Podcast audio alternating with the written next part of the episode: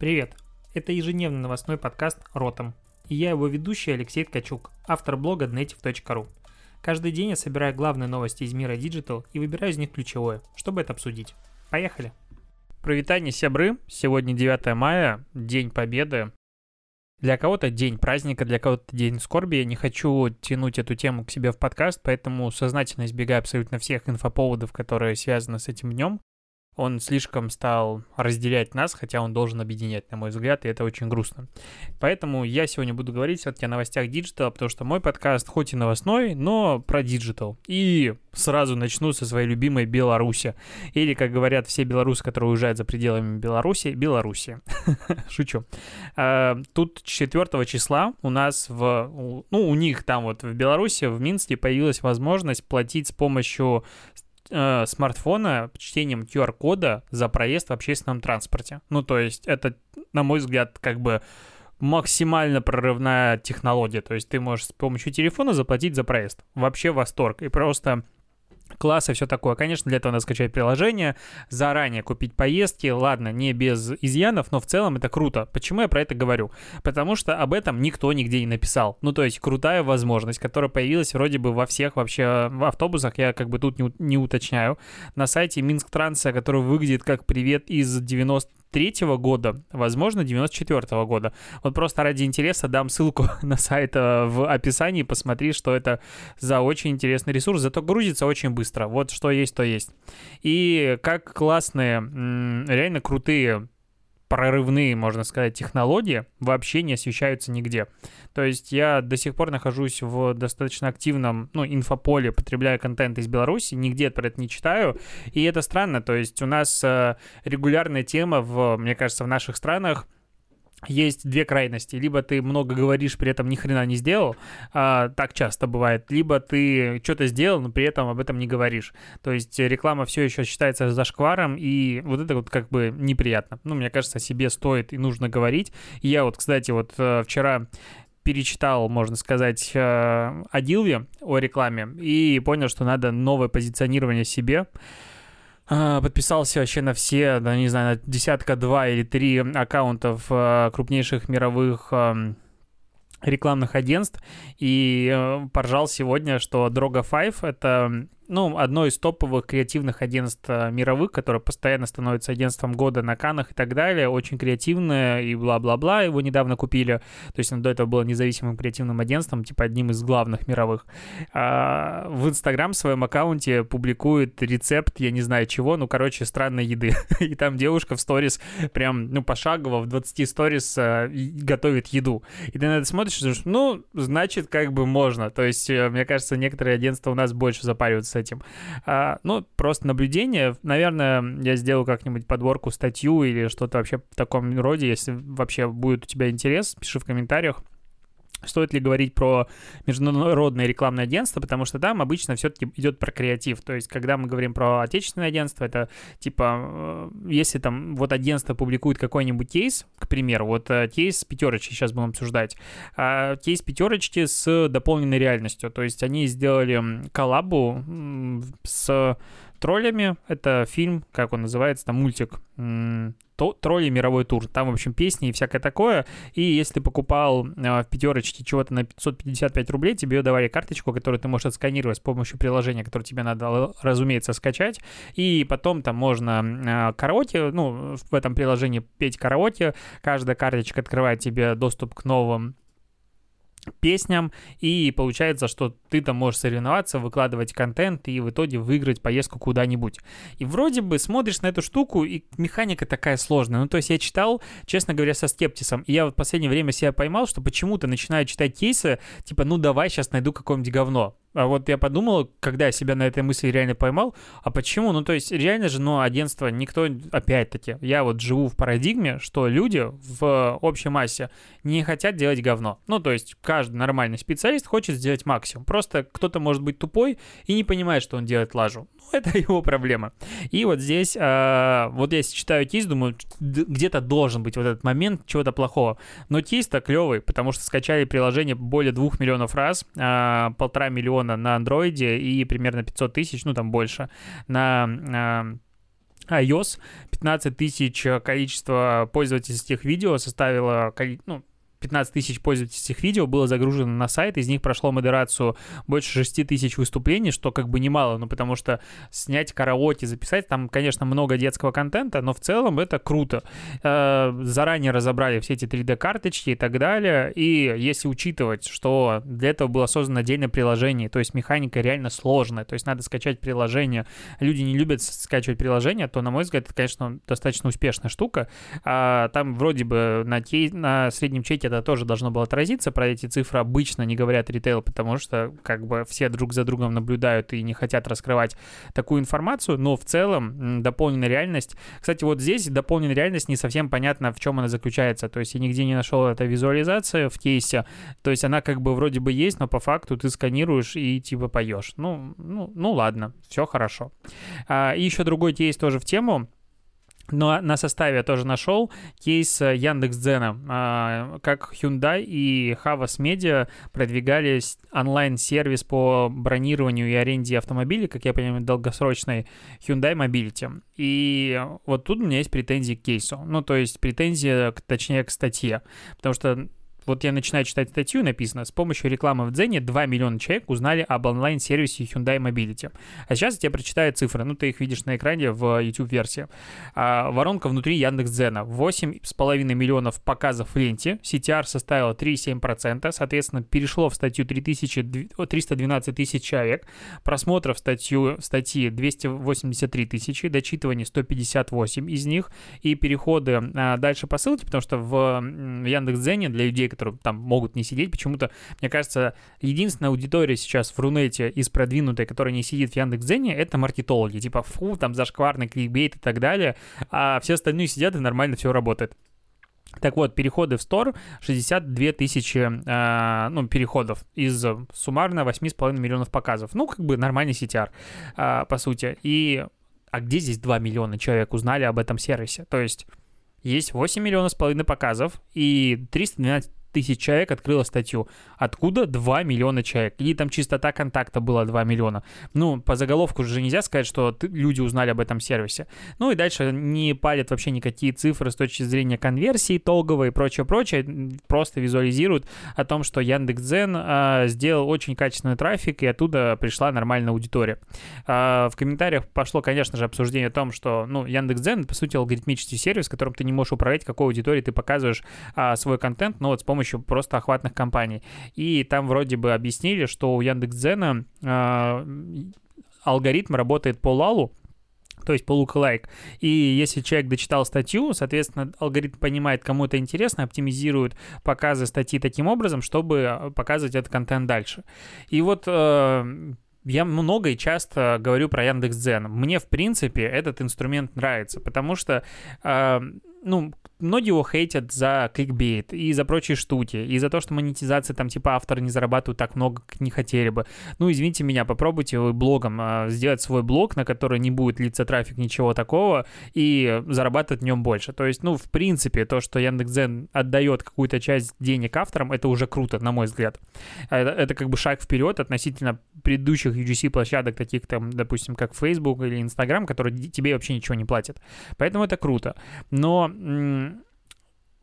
как-то вот слишком много там все-таки кликбейта, к сожалению. Я понятно почему, и я надеюсь, что просто с течением времени, вот с помощью адекватных кейсов и всего остального, мы вместе сможем это выправить. Но, а где еще ты можешь закупить нормальное количество трафика целевой аудитории, потому что, ну, в Дзене сейчас опять-таки сидит большое количество людей, а, то есть там десятки миллионов человек, и Яндекс.Дзен по МАУ обогнал уже Инстаграм в России, если что, еще в прошлом декабре.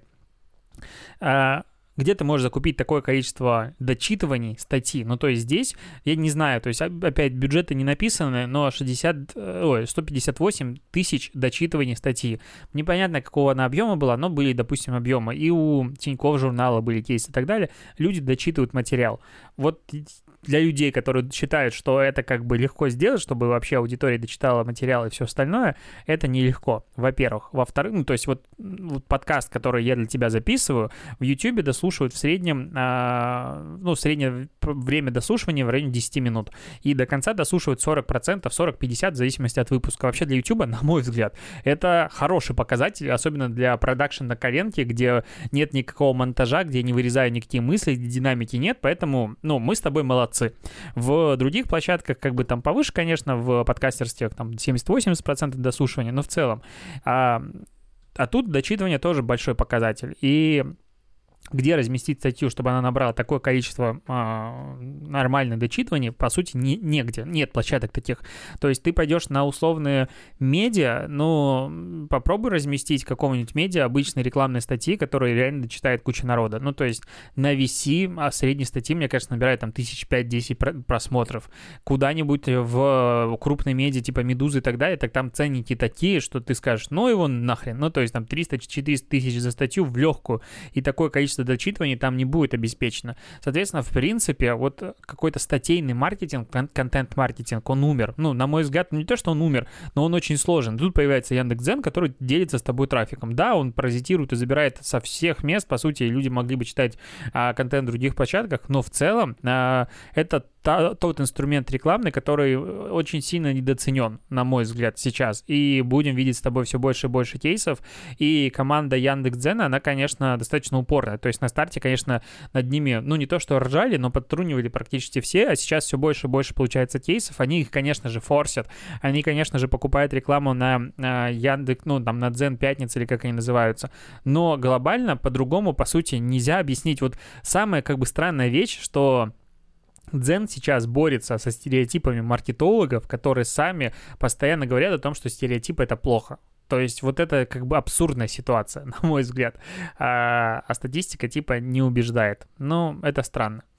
А, еще тут, кстати, вот про лидерство. Про лидерство хотел сказать, Россия стала лидером по хостингу для фишинговых ресурсов. Ура! В 2019 году мы обошли США.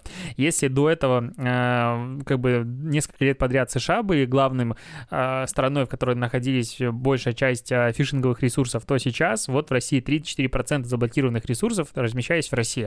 На втором месте США 27% всего лишь. Ну, как бы ура! Можно сказать, что э, мы молодцы. Хоть в чем-то, хоть в чем-то мы первые.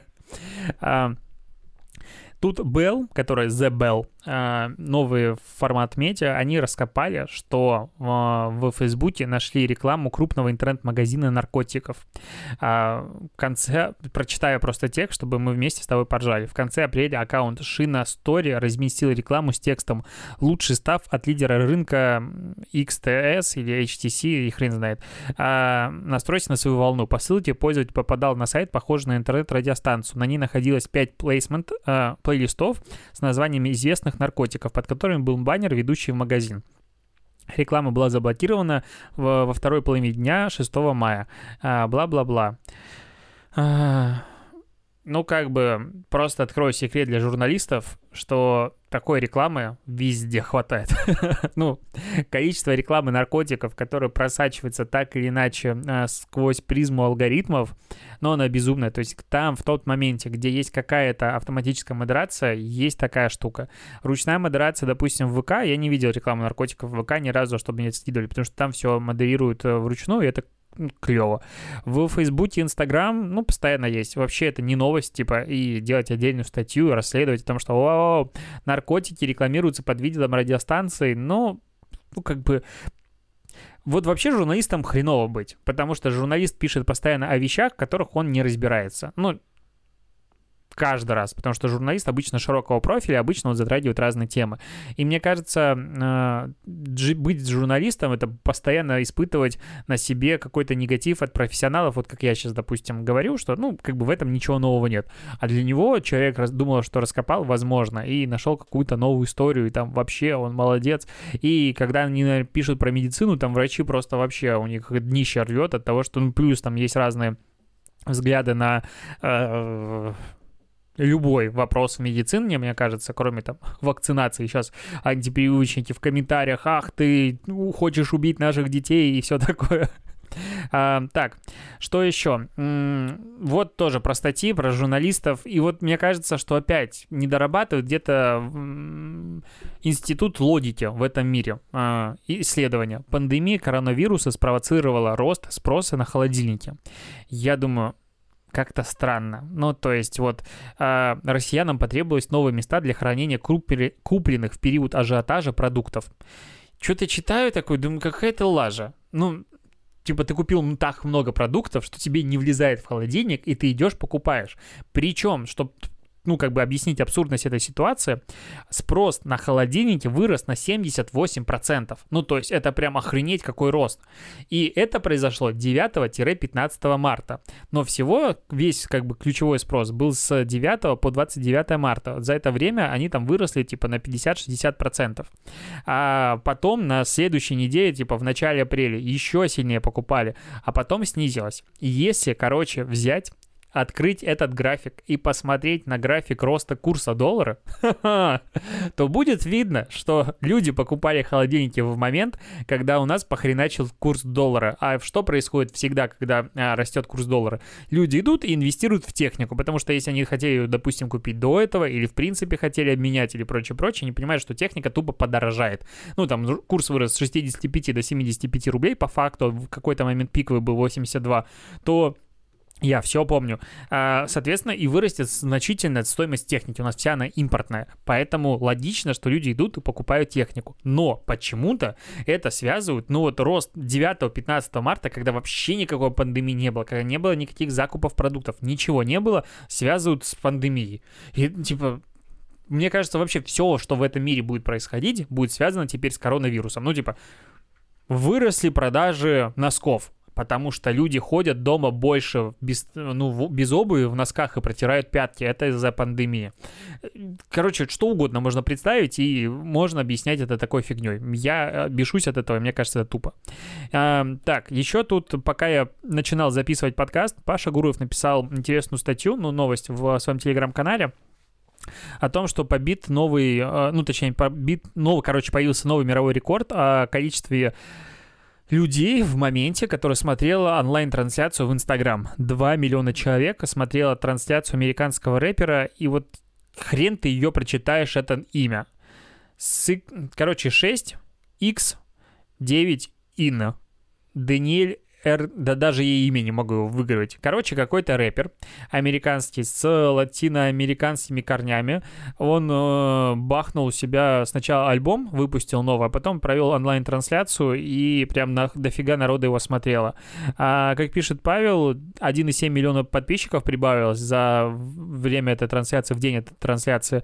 Просто, чтобы ты понимал, какое вовлечение аудитории. 18,1 миллиона человек у него сейчас в аккаунте, а видос после прямой трансляции посмотрело 17,3 миллиона человек. Ну, прям, а до этого 26,6 миллиона, а предыдущий 47 миллионов человек. 25, 20, да у него аккаунт просто космос какой-то с точки зрения вовлечения. Количество комментариев, лайков просто зашкаливающее, по 3-4 миллиона. Ну, в общем, вот какой должен быть яр у хорошего аккаунта в Инстаграм. 2 миллиона конкретно, ну, моментального онлайна, это, конечно, на мой взгляд, очень очень сильно и прям очень хорошо, что могу сказать. Могу только позавидовать такому э, вовлечению. Еще про трансляции. А, мне тут как раз э, в комментариях скинули к одному из прошлых подкастов. Это круто, если вы видите какие-то интересные новости, скидывайте. А, так вот, три диджея, диджея, диджетея делают э, в пятницу, ну, делали в пятницу 8 мая и в 9 вечера по восточному времени а, онлайн, короче, они играют в Fortnite музыку. То есть, помнишь, мы с тобой обсуждали, когда кто там, кто, у кого концерт был в Fortnite недавно? А, Трэвис Скотта был концерт. У меня, спасибо, есть мой любимый оператор, который мне подсказывает имена и слова, которые забываю. И Трэвиса Скотта был концерт, и мы тогда обсуждали с тобой, что логичным поводом, след... ну, логичным шагом следующим будет как раз проведение не, за... не записанного концерта, а вот прямо онлайна. И вот будет как раз уже состоялась премьера, 9 мая еще там несколько раз его просто повторяют, будут сувениры и так далее. И в целом интересно, как э, синергия вот этой компьютерной игры огромная аудитория, которая хочет привлекать к себе новую аудиторию, и музыкантов, которые получают, опять-таки, большое внимание аудитории, оно работает. Непонятно, почему такого, ну, не делают особо сильно другие игры. Я видел там какие-то концерты в Майнкрафте, что-то еще, ну, в целом, блин, ну, где World of Warcraft? Почему WoW не делает концерт в онлайне? Там, блин, столько площадок есть. Где другие онлайновые игры? Почему этого не происходит? Такое ощущение, что, типа, ну, прикольно, Fortnite что-то делает, а мы ничего не будем делать. Ну, мне кажется, ребятам надо поторопиться. И, наверное, последняя новость из рубрики «Никогда у нас такого не будет». Илон Маск приглаз... пригрозил перенести штаб-квартиру Тесла из Калифорнии из-за ограничений на производство. А, в чем САПШ? С 23 апреля этого года фабрики закрыты из-за карантина и не работают уже, считай, полтора месяца. Его вроде бы должны были снять 8 мая, но э, Калифорния продлила ограничения и запрет на производство, и Илону Маску это, понятное дело, не нравится. Ну, потому что, прикинь, сколько времени работает производство, это как бы достаточно дорогая штука. И Илон Маск пишет о том, что все, он перевозит штаб-квартиру и будущие проекты в Техас и Неваду, а если они вообще сохранят производство, то будет счастье, вообще не хотят перевести все, убрать вообще, напоминает, какой он большой, как они много денег приносят штату и так далее и бла-бла-бла, и подает суд на... Кого там они подают суд? На правительство. А, вот. Мне кажется, такое в принципе невозможно. У нас в стране даже укуренный человек не может такого написать. И с одной стороны это вроде бы круто, с другой непонятно, как к этому относиться. Ну, то есть тут же речь идет не только про деньги, тут речь идет еще и про здоровье, про эпидемиологическую ситуацию. Нельзя сказать, что сейчас, типа, вот все победили, все победили. Ну, потому что, судя по сторис, которые сегодня все обменивались а, в чатах, и количество людей, мы вышли сегодня за продуктами, а, сползали в разведку, количество людей, которые играют с детьми на улицах, катаются на самокатах, велосипедах и так далее, ну, я не знаю, когда закончится карантин. Я не знаю. Походу придется через месяц опять начать делать прямые эфиры утренние, потому что потому что сколько можно сидеть и не общаться. Ладно, на этом будем заканчивать сегодняшний э, подкаст. Напоминаю, что новостей на выходных выходит немного, поэтому если вдруг у тебя что-то есть интересное на обсуждение, какие-то статьи, ссылки, скидывай в комменты на YouTube, пиши отзывы э, в Apple подкастах. Все внимательно читаю. Спасибо, что дослушаешь, и услышимся с тобой завтра. И увидимся тоже. Пока.